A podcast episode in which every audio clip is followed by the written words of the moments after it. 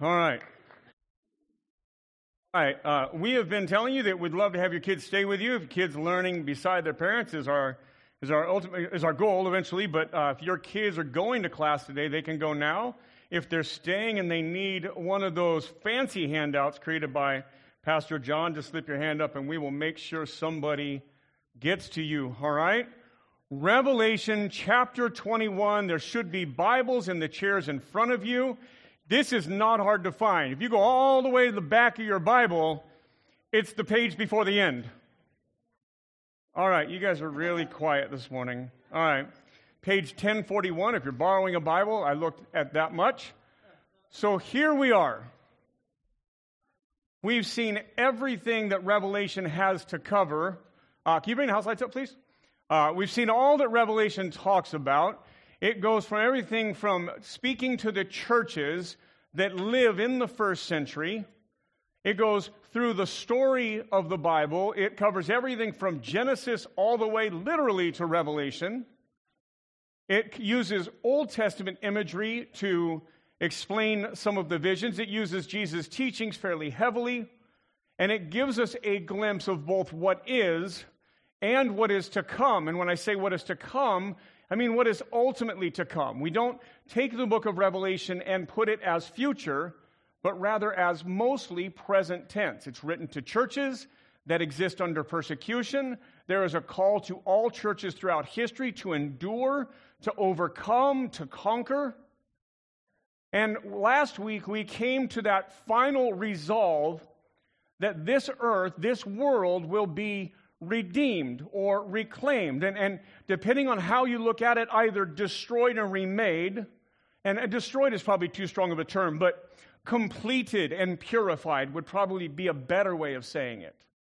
Just like our bodies must die, and then we will be resurrected for eternity, right? And so we talked about both spiritual life and spiritual eternal death, and we talked about physical life and eternal physical life, and those being different.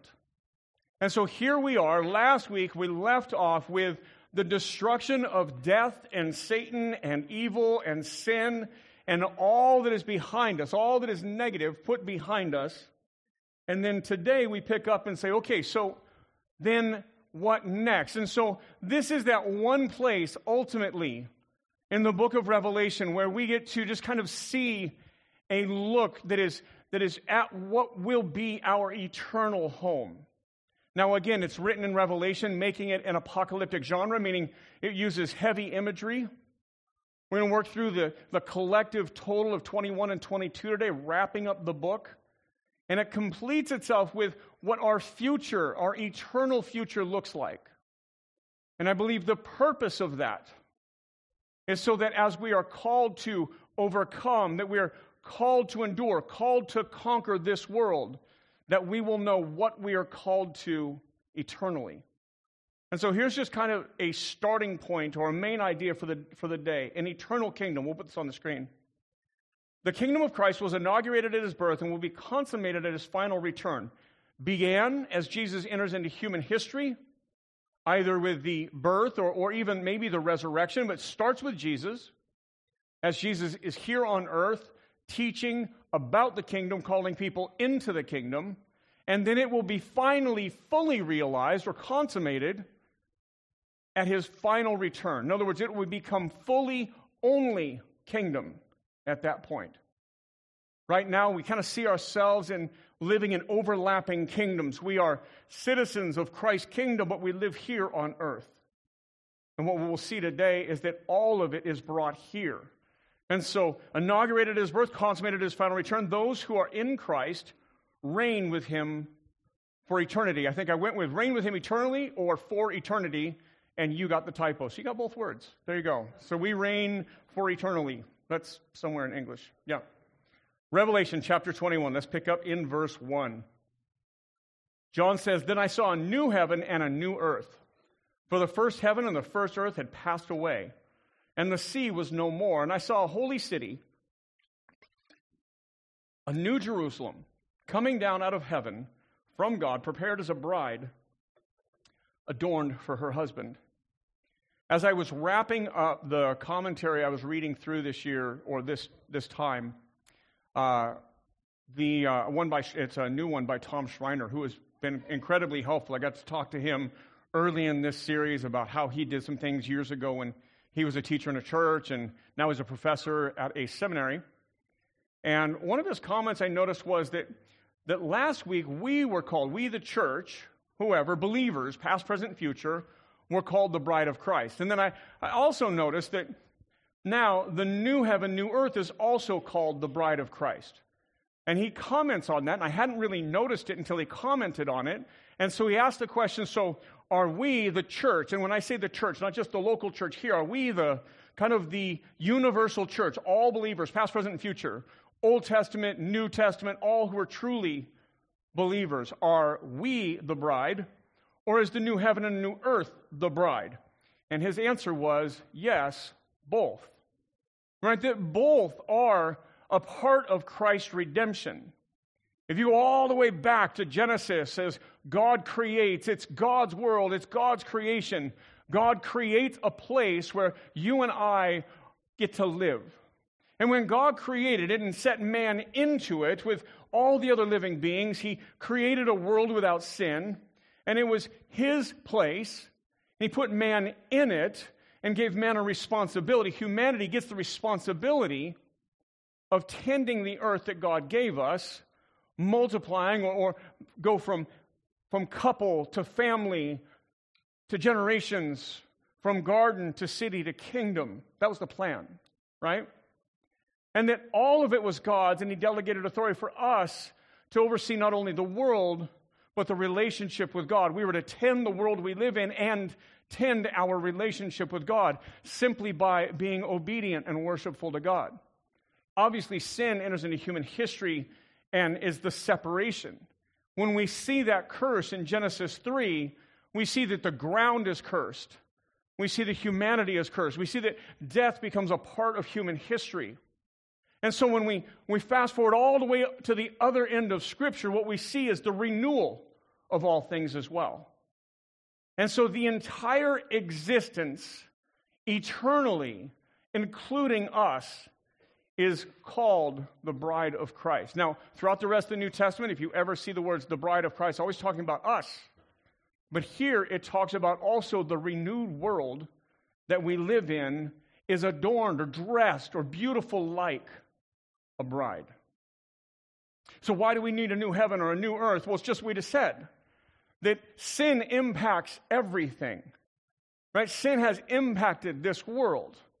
The global scale things, injustices, nation against nation, all those things are a result of sin. Maybe not your sin or my sin, maybe. But all those things are the result of people that can't seem to get along, right? Or some people maybe that worship God and some people that don't worship God, and both trying to reconcile their distinctions, their differences. And what we see is that sin impacts everything. Injustices and inequities in our country come from sins. They might be sins we've done. They might be sins we don't do. They might be just sins and brokenness that we inherit that still exists today. But at the root of all the problems is sin. At the root of all our problems is sin. Any problem I might have between myself and my wife or myself and you, at the bottom of it somewhere is sin. Mine, yours, ours. Not my wife's. She's perfect. That'll keep me out of trouble today at least. But at the root of everything is sin. And so the whole world being renewed, a new heaven, a new earth. And you might ask, well, why new heaven? Well, it's a part of the package, right? Everything made new. When we think of heaven, we think of something distant and far away, a place where God is. And we'll talk about that. Where God is becomes where we are or where we will be. It says no more sea. And remember, throughout all of this, we've said that the sea in Hebrew literature always represents chaos. So a new heaven, a new earth, no more sea, right? No more chaos, a world without chaos. Verse 3, and I heard a voice, John says, a loud voice from the throne saying, Behold, the dwelling place of God is with man. It's that word dwelling I want you to see. Behold, the dwelling place of God is with man. He will dwell with them. Same word. They will be his people, and God himself will be with them as their God. This is really a powerful passage about the covenant fulfillment by God. We talked about this a few weeks ago, that God enters into this relationship with humanity, and at that point it's a relationship simply of obedience. Once that obedience has been broken and there's disobedience or there's sin in human history, it separates God and humanity. But God covenants right there in the garden, right after sin enters into human history. God covenants to overcome sin. His promise back in the garden is about Jesus, who will crush Satan. And then everybody from that moment in the garden looked forward to Christ to come. They may not have said Jesus. Maybe they lived in the Old Testament times under the kings or the prophets or the judges or under Egypt or whatever it might be. The promise was one day someone will come who will solve the problem. And so they died either looking towards that promise to be fulfilled, or maybe they were one of the disciples that knew Jesus, one of the many that saw Jesus live and die and resurrect from the grave. Maybe they saw that and they believed in him.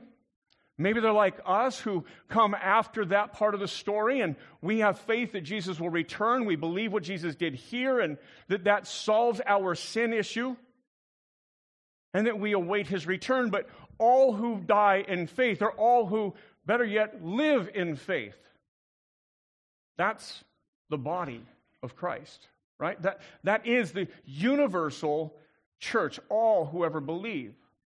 And that covenant has been that one day Jesus will overcome all of this.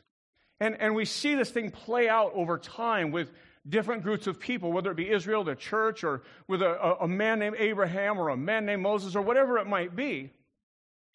But what we see is God move closer and closer and closer to us as Christ accomplishes. And so in the beginning, what we see, and it's in Exodus, we'll put this up. It says, God speaking says, I will dwell among the people of Israel and will be their God. They shall know that I am the Lord, their God, who brought them out of the land of Egypt, that I might dwell among them. I am the Lord their God. There's that word dwell. Another way of translating that word is tabernacle. In other words, that Hebrew word there is also the Hebrew word for tabernacle. That I will tabernacle among them, right? I will dwell among them. I will pitch a tent among them. That's what he's saying, right? I will dwell among the people. And so that's how God lives with Israel. He fills the tabernacle as they build it. I will live among them. This is God up on the mountain, on Mount Sinai with Moses, saying, here's what we're going to do. You're going to build this. I will fill this. And when my presence lifts up and leaves and it goes somewhere, you're to follow it. And when it stops, you're to set up camp and rebuild the tabernacle. And that's what they do.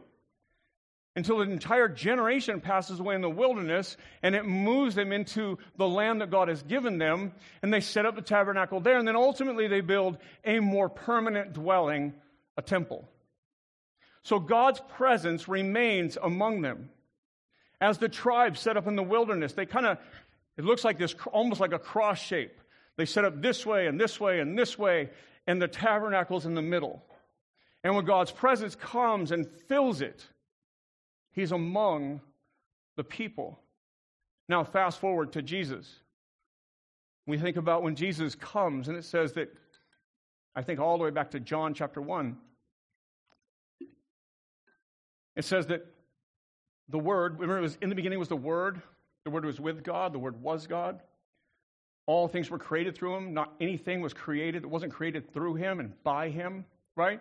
Then you scroll down a little bit, and the Word became flesh, meaning Jesus, and dwelt among us, tabernacled among us. Jesus came and lived amongst humanity. So there's God's presence again in Christ, in flesh, among the people. He tabernacles among them. Later in the next chapter, Jesus says, destroy this temple, and I will rebuild it in 3 days. They're like, it took us years and years and years to build the temple, but it says he's talking about his body. See, Jesus becomes the embodiment of the presence of God among the people. So we still see God among the people in their tabernacle. And when they were obedient, that remained. And later, they kind of lost that. It's a long story. But then now what we get is Jesus, God's presence, God among the people in flesh. But it doesn't stop there. See, in 1 Corinthians 3, we'll put this up. The author says, Paul says, do you not know that you are God's temple and that God's Spirit dwells in you? And anyone destroys God's temple, God will destroy him, for God's temple is holy, and you are that temple. See, this isn't about whether you eat too much McDonald's and destroy the temple. It isn't that. Should you care for the body you've been given? Sure, yes, right? You only, as I'm learning at 54 now, you only get one of them, and that's all you get. So take care of it. Just words of the wise, right? And so what we see is we become the dwelling place of God. Right now we call this the house of God. The reason this is the house of God, or the reason we call churches that, is because you're here, because we are here, because we're the people of God, and the presence of God is with us. Right? When two or three are gathered, there I am among you, dwelling. I want you to hear that when God says these words, because there are thousands of years of covenant promise being fulfilled in a sentence we might naturally just pass by. Verse 3, I heard, John says, the loud voice from the throne saying, behold, the dwelling place, the tabernacle, the presence of God is with man. He will dwell with them and they will be his people, but God himself will be with them as their God. Not God's presence in a fire or a cloud, in a tabernacle or in a temple, hidden behind walls and curtains called the Holy of Holies, separated from people. Not just bound in Christ inside his flesh, where he was in and among people, but really how many ever people he could be around at the time was the limitation, right? And then we see Jesus ascend back to heaven, and he tells the church, wait here in Jerusalem until my Spirit comes upon you, fills you. Then you'll be my witnesses. Then, so God's presence will come and fill the believer. That's exactly what happens in the next chapter when they're baptized. And it says the Spirit fills the people. Right before that is they're gathered together in the upper room, about 120 Christians, a church just about like this. And the Spirit fills them. So now we got God's Spirit living inside of us. So God's Spirit among, God's Spirit in Jesus, God's Spirit in us now. And then we get God living, dwelling with all of us. In this renewed heaven and earth, the presence of God changes from limited, confined inside of you or inside of the person sitting next to you, inside of me, but now it's everywhere with everyone. Because it's all God's people. Sin has been removed. The curse has been lifted. The covenant has been fulfilled. Jesus says, a new covenant I give to you for the forgiveness of your sins, a covenant in my blood. It's now filled.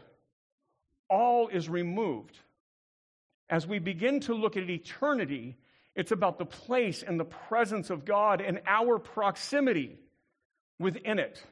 So here's a note for you on the screen. The presence of God. What is explained here cannot be fully comprehended by sinful humanity, you and I.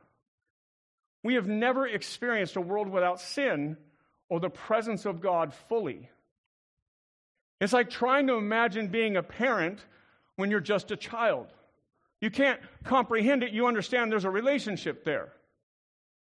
But we have never been in a world without sin. We struggle with the presence of God as it is. And so we can't fully comprehend what it means to be in a world where God is absolutely present.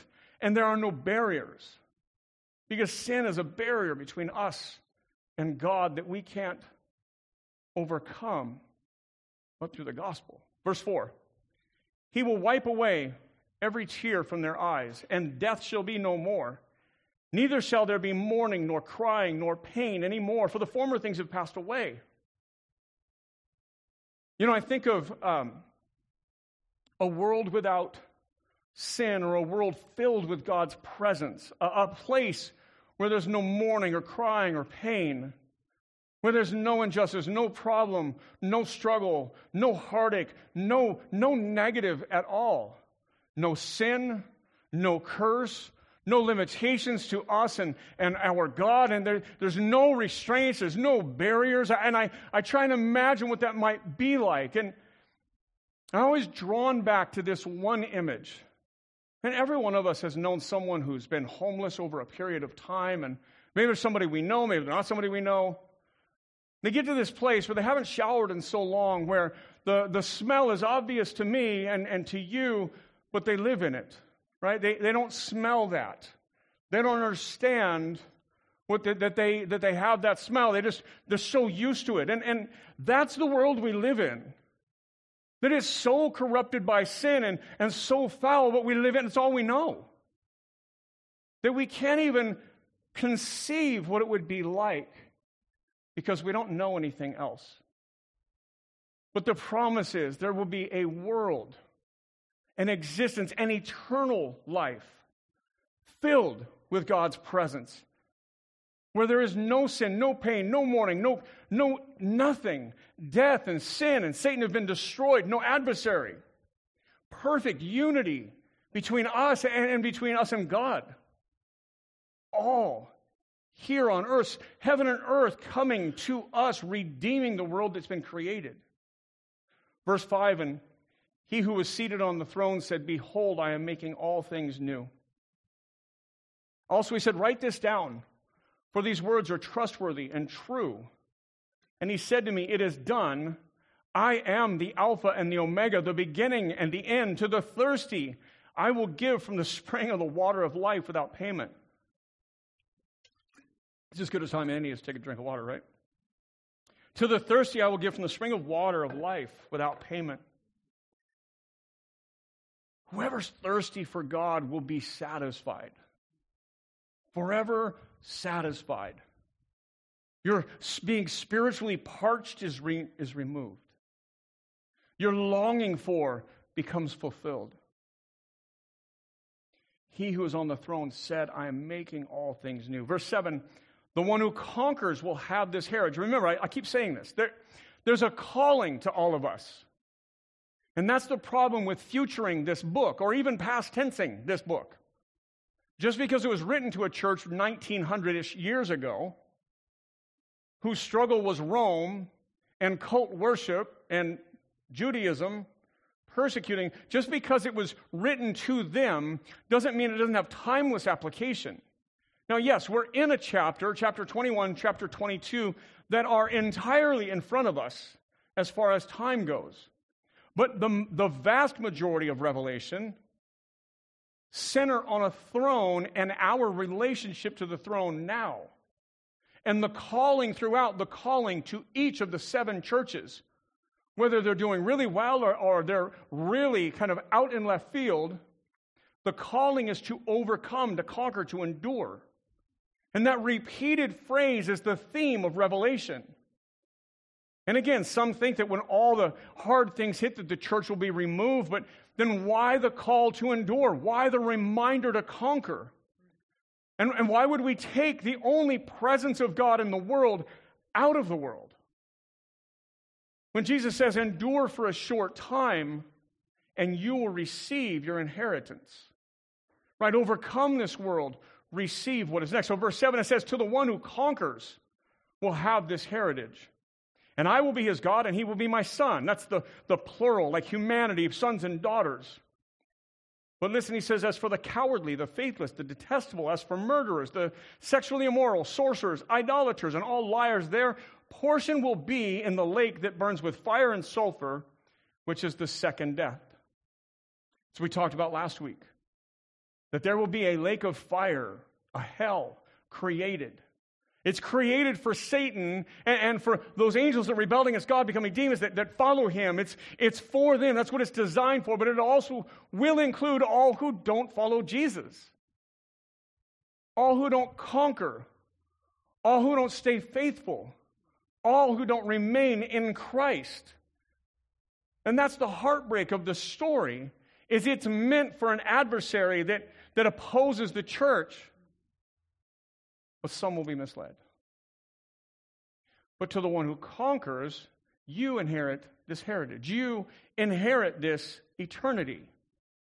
We must overcome the world. But look who it says doesn't inherit that. It's those who do not stand up and live for Jesus. And one of the terms used there is cowardice. It's a unique term. It talks about liars and idolaters and things like that. And that makes sense. We have other passages like that. But cowardice, the inability or the fear of standing up to the world you live in, the world we live in, that's what he's addressing here. That it takes courage to stand for Jesus. That it takes, you have to stand against the world that we live in. As we've been talking here about different things in church, we've kind of identified that we're not only standing against culture, secular culture, we're not only standing for truth against things that are not true here, but we're also fighting a ton of Western and American church culture. That the church has drifted into this ideological, political mess over here that looks a lot more like the world over here than it does like Christ. And over here, where there is no God, there is no Christ over here to them, there's the world over here that is trying to kind of put forward a cultural truth. And over here, a religious exception or acceptance, and we drift with these things. But Jesus doesn't fit either camp. He doesn't fit the religious left or the religious right, for that matter. He doesn't fit either political party. He'd be ousted out of both. Therefore, we can't find ourselves in these categories. That to live for Jesus means to stand up against what is normal here.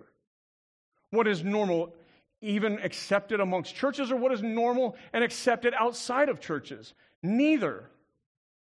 When Jesus entered into the world 2,000 years ago, he encountered the same thing in Judaism. There was the religious right and the religious left, and the religious left had become all functionally secular. And the religious right had become all rules and morals. Both of them had lost sight of God. And we struggle with that today. To the one who conquers, you inherit this eternity. Sometimes it means just standing up against all that is different and standing for Jesus. That might be very unpopular, but to the one who overcomes, here is the heritage. Verse 9, it says, "Then came one of the seven angels who had had the seven bowls full of the seven last plagues and spoke to me, saying, 'Come, I will show you the bride, the wife of the Lamb.'" So that language is used again. Come, I will show you the bride, the wife of Jesus, the Lamb. Verse 10, "And he carried me away in the Spirit." One of the many times it says that in Revelation. "He carried me away in the Spirit to a great high mountain and showed me the holy city, Jerusalem, coming down out of heaven from God, having the glory of God, its radiance like a most rare jewel, like a jasper, clear as crystal. It had a great high wall with 12 gates, and the gates 12 angels, and on the gates the names of the 12 tribes and the sons of Israel were inscribed. And on the east 3 gates, and the north 3 gates, and the south 3 gates, and the west 3 gates, and the wall of the city had 12 foundations, and on them were the names of the 12 apostles of the Lamb." So this heavenly city is now being brought to earth. The imagery, obviously, is of beauty, and this repeated imagery. Some of this we've seen in the throne room in Revelation 4 and Revelation 5. We see it throughout Revelations, always describing this majesty, this beauty, this power, this glory. And now all of that is being brought down to earth. And I don't know if we learn, or if let me just say me, I don't know if I got this idea as a kid from the cartoons when somebody would die and all of a sudden they go up to heaven, right? I don't know if that gives us this idea that heaven is above us somewhere, right? That we go to, but heaven comes down to us. That the earth is renewed and made as it was, and we treat heaven, same cartoons show someone dying and becoming an angel. Angels aren't people, and people don't become angels. Angels are created beings. They're an entirely different species.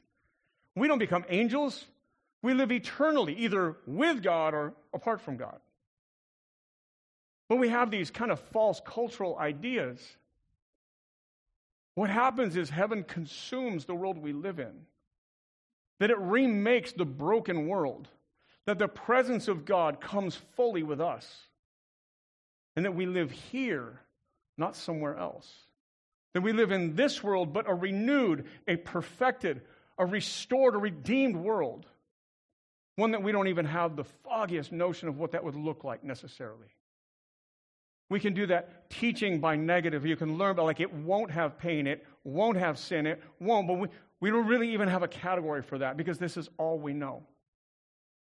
So we have this idea, these 12 show that all the people of God, past tense or Old Testament and New Testament, all the people of God are included. So the references to the patriarchs and the apostles. And we see this great city with great walls being built. I remember during the 2016 election where that was Trump Clinton, right? And the big thing was, I'm going to build a wall, I'm going to build a wall. And you would hear all the adversaries say, oh, that is so against what God would have us do. And you know how everybody likes to co-opt scripture when they're trying to make a political point, right? And I always would giggle. I'm thinking like the entire book of Nehemiah is about building a wall. There's even a wall in heaven. No? All right. So, oh, yeah. All right. So a city comes down with walls. Just a joke. All right. Stone me later. It's all good. But the idea is to remind us that God renews and God will restrain and eliminate and get rid of anything that would come and affect us. The purpose of the wall is an image. No, I don't really think there's walls there. It's an image that's given to us of the protection of God eternally, of the foundations that was built by the patriarchs who lived in faith and passed their faith on generation by generation by generation by generation. And then eventually Jesus enters into the story and accomplishes the gospel. And he hands that off to his disciples whom he sends. And the word apostle means sent. Those are those students of his that are sent out. And here we are, proof, legacy of that work. And that's all represented in eternity. No matter when you lived, in the past or during the life and death and resurrection of Jesus or waiting his return, no matter where you live in the story, that all who die in faith are included. And the one who spoke to me, verse 15, had a measuring rod of gold to measure the city and its gates and walls. And the city lies 4 square, its length the same as its width. And he measured the city with its rod, 12,000 stadia. Its length and width and height are equal. He also measured its wall, 144 cubits by human measurement, which is also an angel's measurement. No idea what that even means. Verse 18, the wall was built of, at least I'm honest, right? The wall was built of jasper, while the city was pure gold, like clear glass. The foundations of the wall, the city, were adorned with every kind of jewel. The first was jasper, the second sapphire, the third agate, the fourth emerald, the fifth onyx, the sixth carnelian, the seventh chrysolite. Don't even know. Eighth is beryl, ninth is topaz, tenth is, again, chrysoprase. Maybe one of you is going to come up and tell me after service how to pronounce those, because you know and I don't. And the 11th is jacinth, and the 12th is amethyst. And the 12 gates were the 12 pearls, and each of the gates made a single pearl. And the street of the city was pure gold, like transparent glass.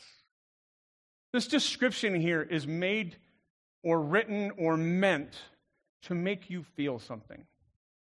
That you should feel the beauty of eternity. I don't know how 12 gates each have pearls that become one pearl. I don't have the first clue. And what a human measurement that is also an angelic measurement. Not a clue. I don't think that's the point. See, the point is to paint a picture in our brains that isn't necessarily visible, but rather emotional.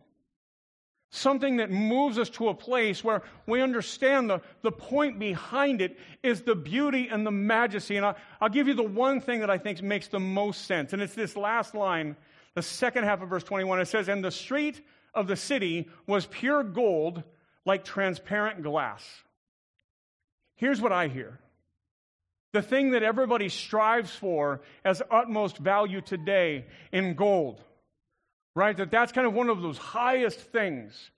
That's like the stuff we walk on. You with me? Like the values that we place on things, that becomes like asphalt. I don't know anybody collecting asphalt at home. Are we checking Siri how to say them? All right, so good. Let me know what I said wrong. The streets being paved with gold, that's the idea. To remind us of all the things that we think are like this, they're just the foundation, they're just the thing we walk on. That the beauty of eternity is immeasurable and incomprehensible and just not known to us. It's above what we think or understand. It's to give us that idea. So just think of the things we strive for being of the lowest value. Verse 22, and it says, I saw no temple in the city, for its temple is the Lord God, the Almighty, and the Lamb. Right? No temple. We already said no tabernacle. God is presence. God's dwelling is there. God is fully there and fully present. You don't have to go to a place to gather with his people or meet with God or to corporately pray or worship or hear the word. He's there. Everybody is in Christ. And his presence is God and the Lamb. It's God and Jesus. And this whole, the next section, the parallels between who is the great I am. Is it God the Father? Yes, it is in one point. Then it's Jesus. It's reminding us that Jesus isn't just a separate Savior, but he's God who became flesh. He's a part of the triune God, the Father, the Son, the Spirit, that has reconciled us to God, us to him. And that he is the very presence eternally. Verse 23, the city has no need of sun or moon to shine on it, for the glory of God gives it light, and its lamp is the Lamb. By its light the nations will walk, for the kings of the earth will bring their glory into it. And its gates will never be shut by day. To be fair, there's walls, but the gates stay open. I got to be fair, all right? Verse 27, or no, second half, 26, they will bring into the glory and the honor of the nations, but nothing unclean will ever enter it, nor anyone who does what is detestable or false, but only those who are written in the Lamb's book of life. Last week we looked at that, the book of life, the book that Jesus gave his life to secure our name in. We were singing a song earlier, and I just noticed that the lyrics to it remind us that we are secure in Christ's hand. Right? As we talk about our faith is secure. If we're saved, we're saved. We're not maybe saved. That we're secured eternally. Now, if that becomes an excuse for you to live any way you want to, I have a question about you being in Christ's hand to begin with. You with me? If I felt like, oh, I can just do anything then we should have questions. But when we're in Christ, Christ says, I hold you in my hands, John chapter 10. No one can steal you out of my hand. And we see this security found in Christ, this safety and security found that nothing evil will ever enter in. See, sin entered into the garden. The opportunity was there. Why? I don't know. But what we're told is here, it will never happen. Revelation 22, verse 1. Then the angel showed me the river of the water of life, broad as crystal, flowing from the throne of God and the Lamb. I'm going to kind of connect this piece to Jesus, and then we'll read it again. You guys all know the story, John chapter 4. It's a beautiful story of Jesus as he kind of crosses out of Galilee, moves into Samaria, and the Samaritans were the enemies of the Jews. And this was kind of an ethnic divide. The Samaritans were half Jewish and half other nation. And they were just kind of this whole thing, and there was this divide between Jews and Samaritans. And as Jesus goes the short distance, which is traveling through Samaria, rather than what many Jews would do is cross over the sea, go up, and then cross back over, he goes through the land and begins to talk to people, and he meets a woman at a well. And as he talks to her, he begins to proclaim who he is to her. He does so by kind of telling her her life, the secrets that she has. And he loves her in the midst of this. That woman runs back into her town and tells everybody about Jesus, and many come to faith. And it's in that passage we read this, John chapter 4. And Jesus answered her, if you knew the gift of God and who it is that is saying to you, give me a drink, you would ask him, and he would have given you living water. Jesus claims to be that living water that satisfies our spiritual thirst. Right? He uses a human need, thirst, to teach about a spiritual need that we have for Jesus. And he says that I am living water. Now, I want you to see this in Revelation 22 again. Let's start back in verse 1. Then the angel showed me the river of the water of life, bright as crystal, flowing from the throne of God and the Lamb, through the middle of the street of the city. Also on the other side of the river, the tree of life, with its 12 kinds of fruit, yielding its fruit each month. The leaves of the tree were for the healing of the nations. No longer will there be anything accursed, but the throne of God and the Lamb will be in it, and his servants will worship him. We get two really important things here. The river of life. Now that's a passage right out of the prophet Ezekiel, who sees this eternal view. For sake of time today, we didn't go into that. But Ezekiel sees this vision. Now, God gives the same vision to John. He sees this river flowing out of the temple. Now, remember, it's imagery. It's apocalyptic genre. Remember what we were just told. No temple, no tabernacle. God dwells with them. Again, imagery, right? From God's presence flows water of life, fulfilling what Jesus claimed about himself to be living water that satisfies spiritual thirst, that he is all that we need. And then it says also that on the other side of that will be the tree of life. And we're reminded again all the way back to the book of Genesis. See, God created humanity, designed them to be worshipers of God, to not just sing songs, we say this every week, but to live a life glorifying God. That's what a life of worship looks like, that we live our lives to glorify God. And they do that for a bit, and then they decide to glorify themselves, and they're deceived and led by temptation into sin. And sin is just easily understood as, instead of going and doing what God has called us to do, what is best for us, we begin to distrust God or disbelieve God. And then we take things into our own hands, and that's sin. And humanity sinned and went its own way by disobeying God.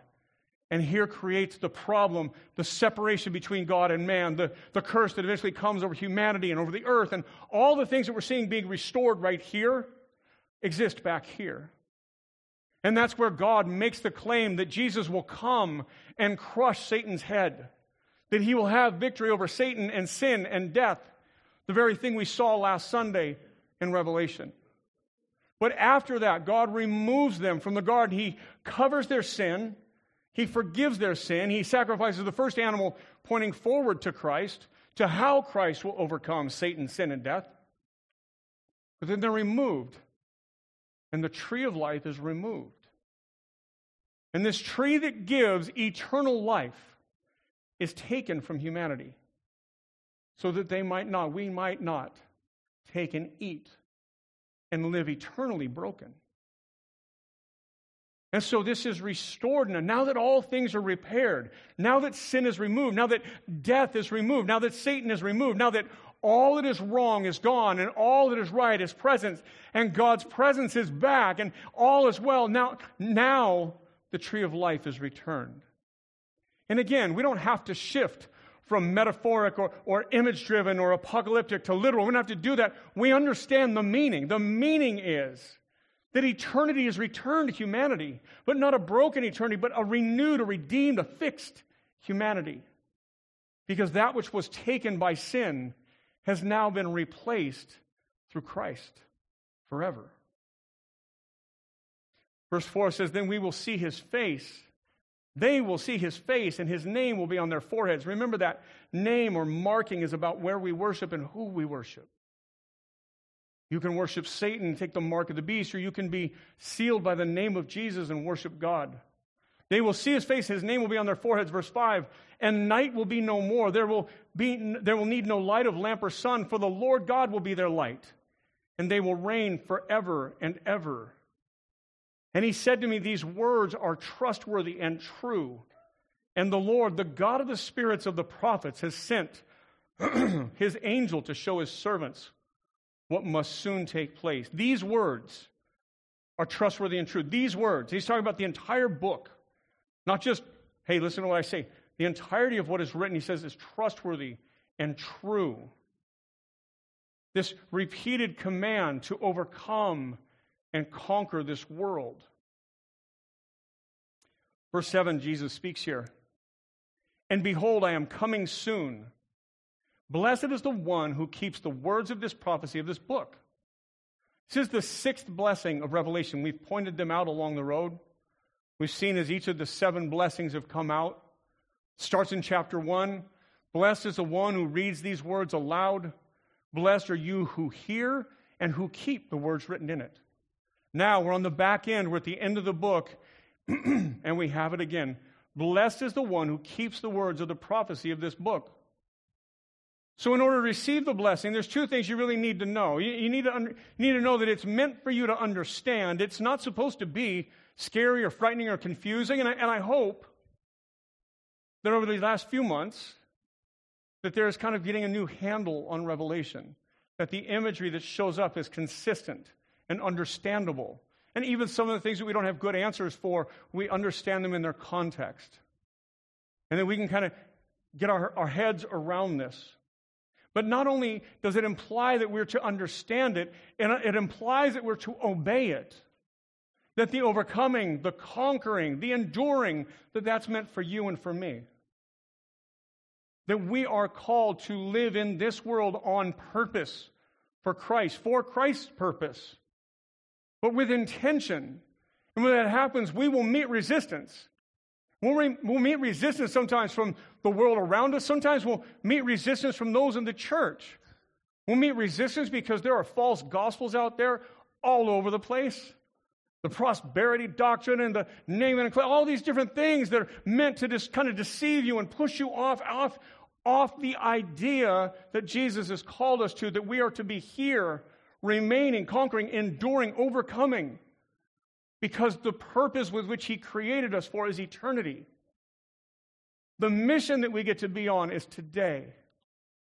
But the purpose is eternity. So let's look at some ways on how we can apply this to our lives. Verse 8. I, John, am the one who heard and saw these things. When I heard them and saw them, I fell to worship at the feet of the angel who showed them to me. But he said to me, you must not do that. That's the second time John has done that, by the way. I think he's just overwhelmed, right? He didn't know what to do here. So he falls down and worships. The angel says, you must not do that. I'm a fellow servant with you and your brothers, the prophets, and with those who keep the words of this book. Worship God. And he said to me, do not seal up the words of the prophecy of this book, for the time is near.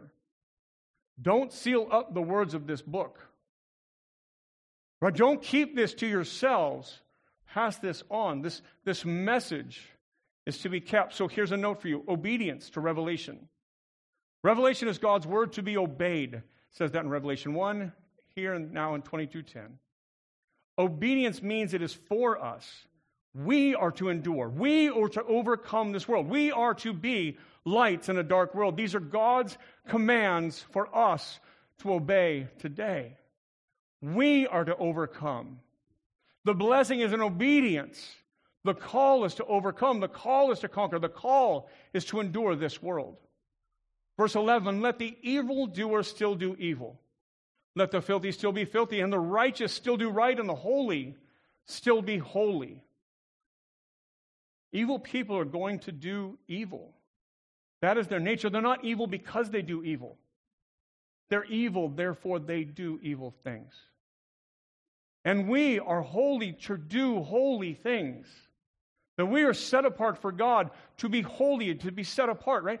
That we are to do what God calls us to do. So here's a note for you. Let the holy be holy. Holy is defined as set apart for God's purpose. Living set apart for God in this world is the opposite of living for this world. You must be one or the other. You cannot be both.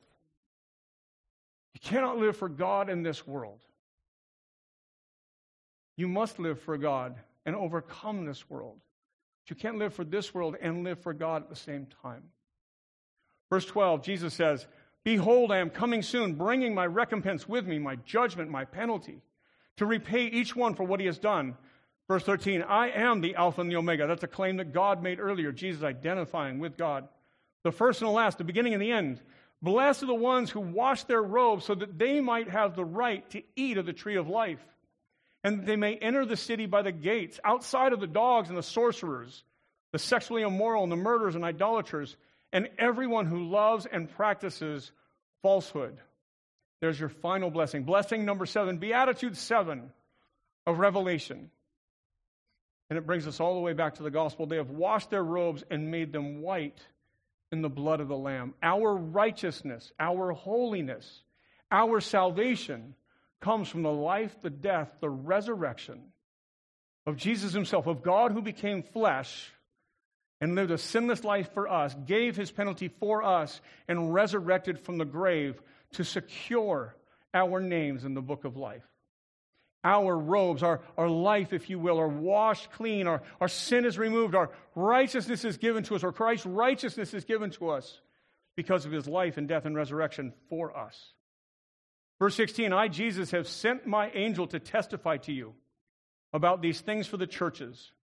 I am the root and the descendant of David, the bright morning star. Jesus claims to be the very name we learned in Revelation 5, the root of David, the descendant, the eternal king who will always sit on the throne that is from the son of David. Right? Jesus, fully God, fully man, a descendant of David in human flesh, always eternally God on the throne.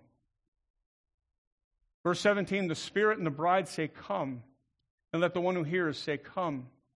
And let the one who is thirsty come. Let the one who desires to take the water of life without price. See, that calling is come. We talked about this one time prior.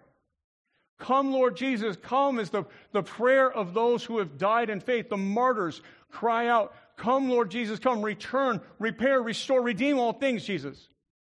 And if you're in Christ today, this could be your prayer. This should be your prayer. You should be able to say the words, come, Lord Jesus, come.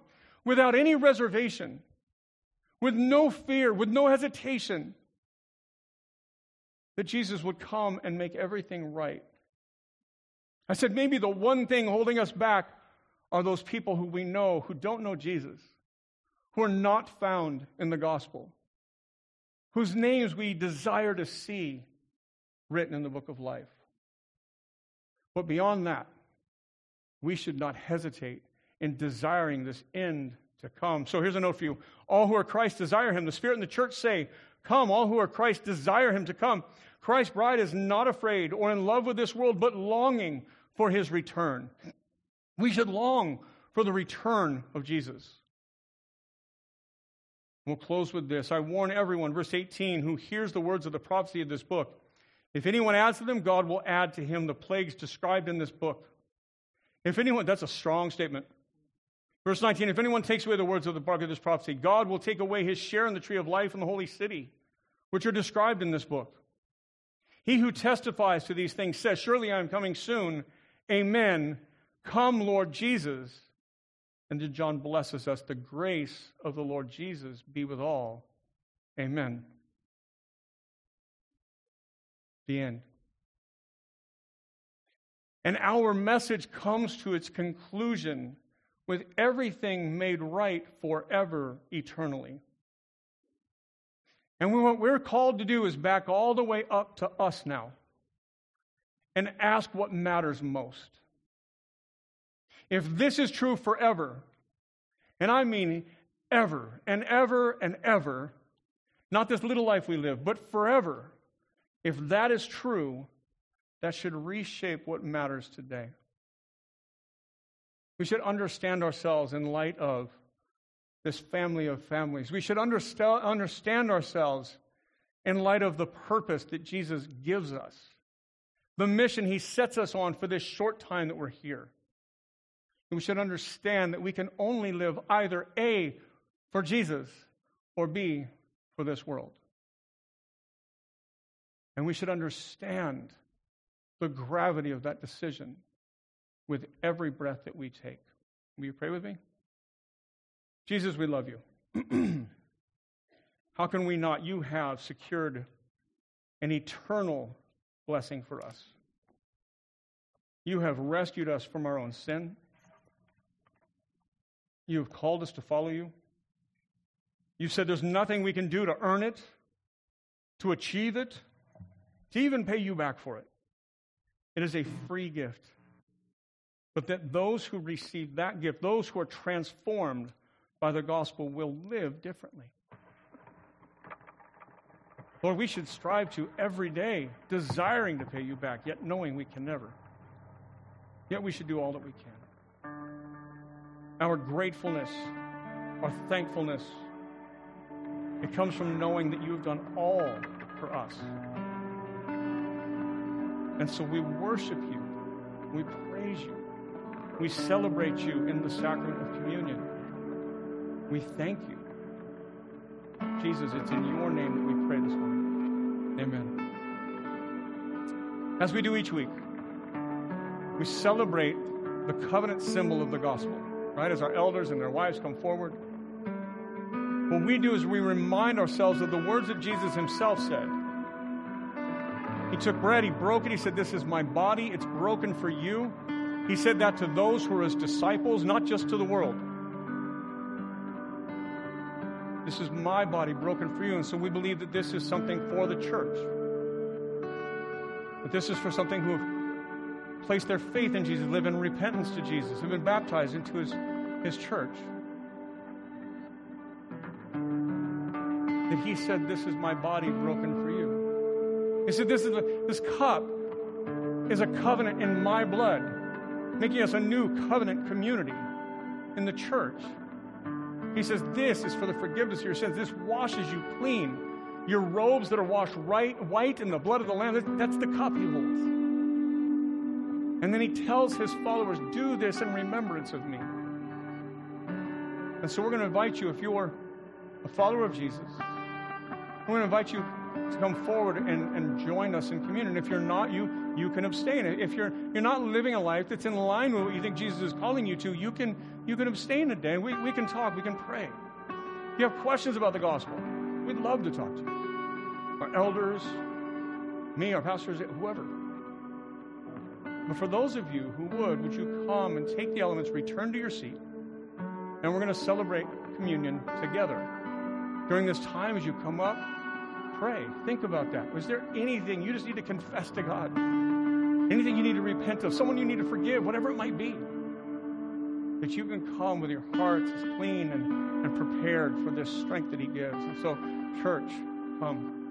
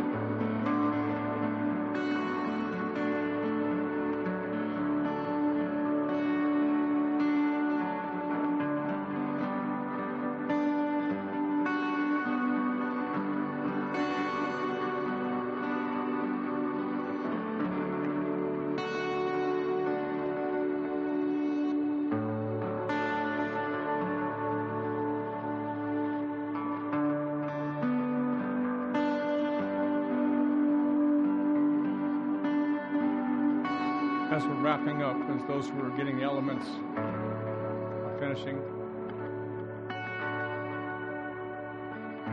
we're reminded again of the words of Jesus as he calls us to this moment. He says, do this in remembrance of me. Paul will go on later and he will add the words, as often as you eat of the bread and drink of the cup, you proclaim the Lord's death until he returns. He literally says, when you gather and you do this together, you are proclaiming the gospel over yourselves. You're recognizing that if God had not given himself for you, you would not be here today. In the Reformed tradition, we call it a means of grace, a way that God strengthens us for the week, a way that God prepares us for the days ahead. Like food nourishes the body, communion nourishes us spiritually. And so if you are taking communion with us today, if you will pray with me, I'll lead us through communion. God, as we gather, we have prayed, we have confessed, we have forgiven, we have heard your word, we've hopefully repented of whatever it is you're calling us all to. Sometimes there's a collective move within us where you're teaching us kind of similar things or the same things, and sometimes it's very individual, the things that we are doing that get in the way of our relationship with you.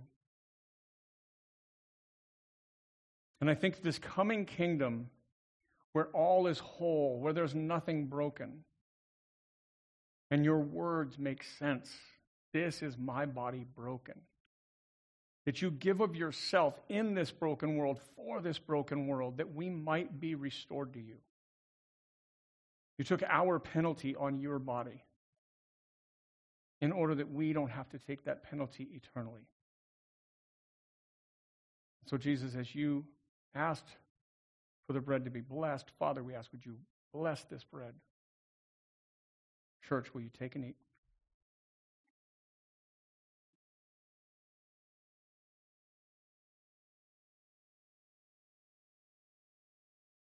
Jesus, as you said, this is a covenant. This is a promise in my blood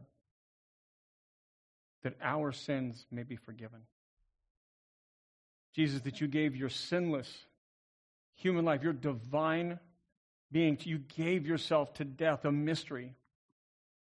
How the creator of the universe can die, I'll never understand. But you gave your life for us. Death couldn't hold you. You live today. We know you're alive, but you gave yourself for us. And you said this is how this covenant is satisfied. And you said this is that symbol. This is that meaning. This is my covenant to you and my blood. And just as you did, we ask, Father, will you bless this cup? Generations Church, will you take the cup? We are reminded that as often as we eat of the bread and drink of the cup, we proclaim the gospel. So God, will you strengthen us, nourish us, and send us into not just the rest of worship, but the rest of our lives empowered by you. We pray these things in Christ's name. Amen. You guys please stand as we return and to sing. We sing our last two or three songs. Please.